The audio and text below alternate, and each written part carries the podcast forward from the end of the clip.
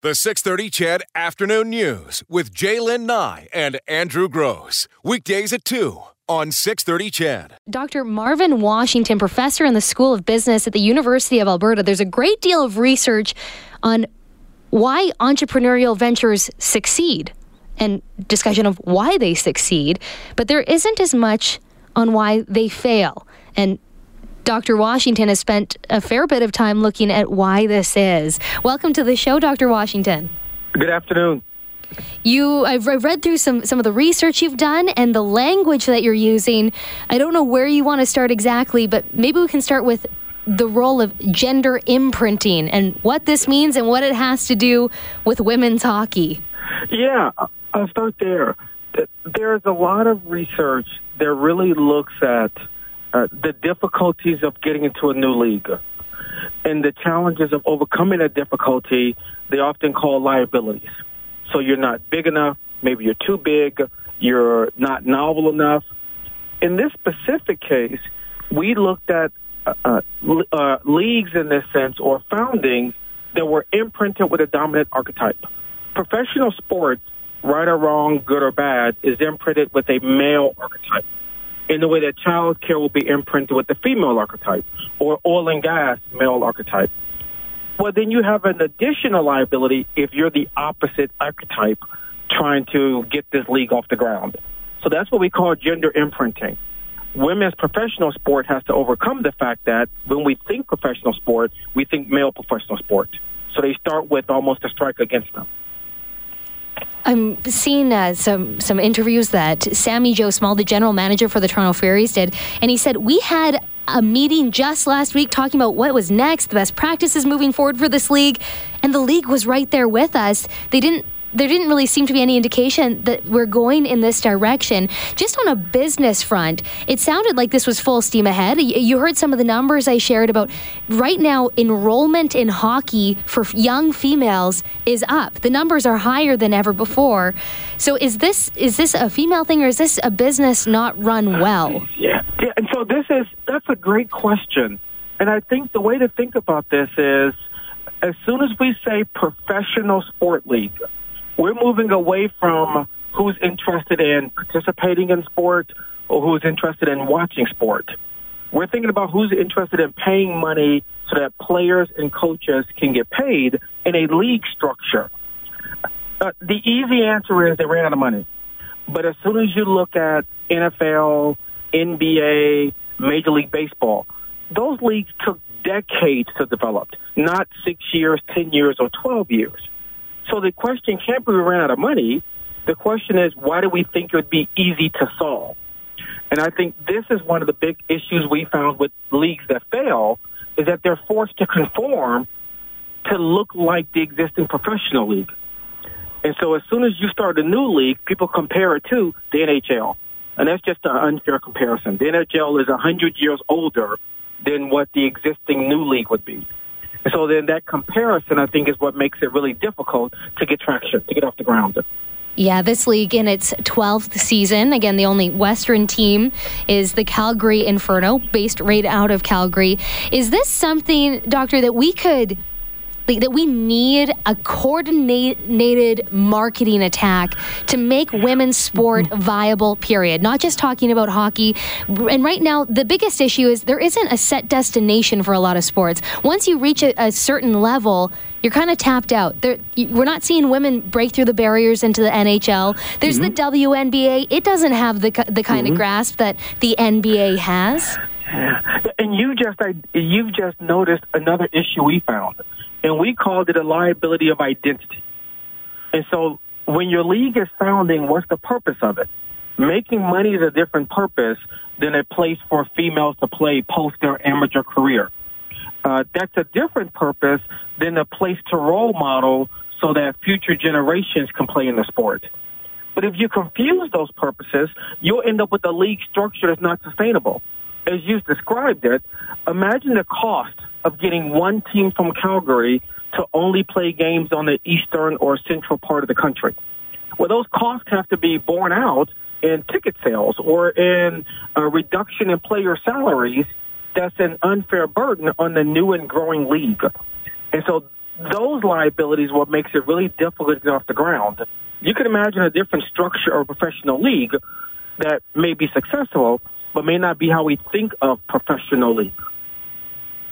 I was trying to look up quickly. I, I, started my broadcast career in Dawson Creek, BC, and they had a league up there where Dawson Creek, BC was the only Canadian team. They were playing in California, they were playing yeah. in Minnesota, and it ultimately folded after a year, and that mm-hmm. was because they just couldn't keep up the cost. So we get it in, in northern communities; they try to make things work, or in kind of the obscure southern communities of the mm-hmm. United mm-hmm. States what is it about the is it the way we invest in women's sport that almost the people who are making these investments don't believe in it long term because there isn't a market that currently exists or a structure that's working really really well? Yeah and, and this is uh, the entrepreneur question.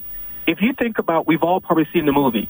The people that invented facebook they weren't thinking they'd be the next facebook but when you see so many people now, they come to you with a business plan. What's their first answer? We'll be the next Facebook. Well, maybe for your new league, you have to say, we're going to be small for 40 years. And they will look just like NFL football, or they will look just like NBA basketball. But in 2019, it's hard to sort of have that really, really slow ascent because we think we have to be on TSN tomorrow. Even the WNBA, which is upwards of 20 plus years is just barely getting to a place of sustainability. And there's a lot of pressure about why isn't it as big as the NBA? Not realizing that the NBA has 50, 60 years on the WNBA in time of developing its fan base. And again, not just a viewing fan base, but a paying fan base a final question for you now, knowing today that the National Women's Hockey League, that's based out of the U.S., is going to now absorb the markets in Toronto and Montreal. What is the advice to them in order to see a more successful, happy ending? Yeah, the first one is I'd find a long term sponsor. And maybe the long term sponsor is uh, an amateur profession, an amateur uh, women's hockey association, or in some countries, the actual country supports it for a period of time because they recognize that in order to get uh, athletes to the Olympic level, they have to do something between when their early amateur careers are over in the next Olympics. So then who's that long-term sponsor that's going to be invested, not for one year or two years, but for 20, 30, 40 years? The second thing I would suggest is to really figure out what's the identity of the league separate from comparing it to the men's league because you're going to fail. As soon as you think we're going to be just as big as, you're in trouble because the comparison is an unfair comparison.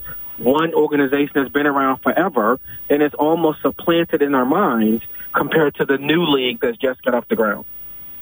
Dr. Washington, uh, thank you for your insights and your time.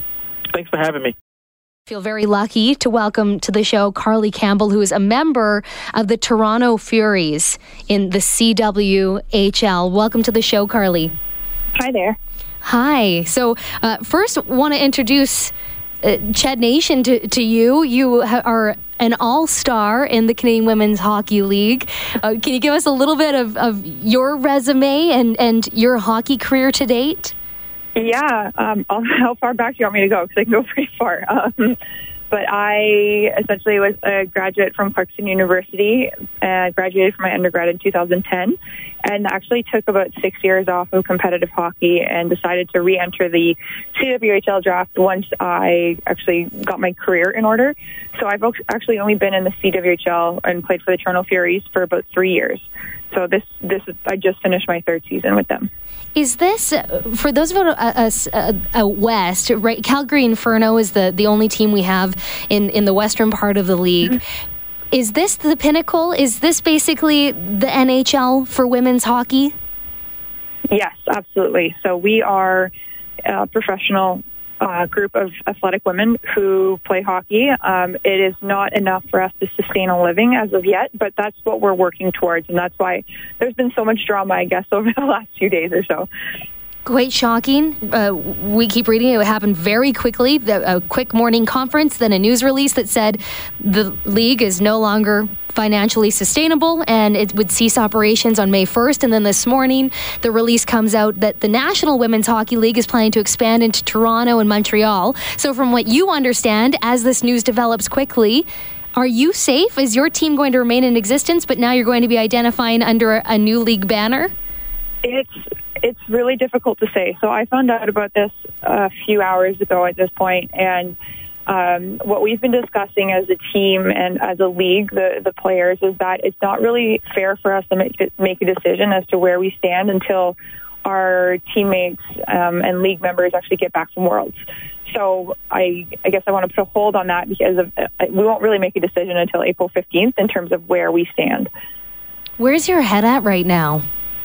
It's going in a million directions. I can tell you that much. Um, from it's been what 48 hours now, just over 48 hours since the league announced that it was no longer to be in existence, and all of a sudden uh, the NHL I've been reading on Twitter has gotten involved with the NWHL. The NWHL is now expanding into the Canadian markets, and Toronto, Montreal seems to be the main place that they want to go.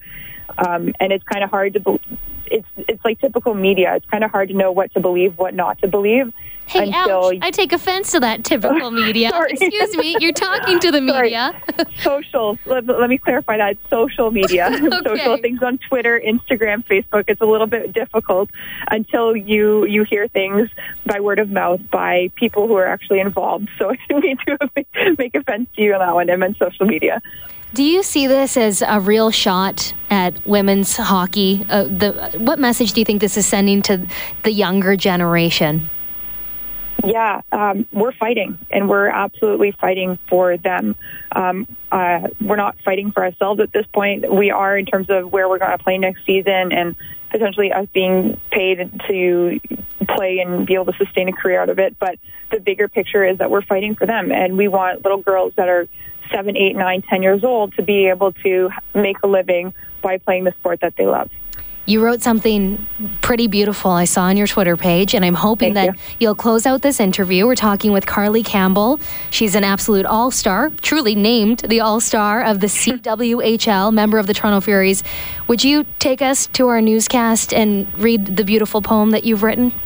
Absolutely. So, this was just a preface for my six month old daughter. As on Sunday night when the, when the news broke Sunday morning, I was sitting rocking her to sleep on Sunday night, and this is what I thought of. So hopefully you guys can all appreciate this. Um, dear little girl, I went back for you to bring you into a world of strong women and to show you that anything is possible. Dear little girl, I went back for you so that you could be a part of a family that is carved the way so that you can grow up to be what you want to be. Dear little girl, I went back for you to surround you with women who never quit or bend at the sight of pressure dear little girl, I went back for you so you can witness unity in times of success and in times of struggle. Dear little girl, I went back for you. Dear little girls, we will be back for you. The 630 CHED Afternoon News with Jaylen Nye and Andrew Gross. Weekdays at 2 on 630 CHED.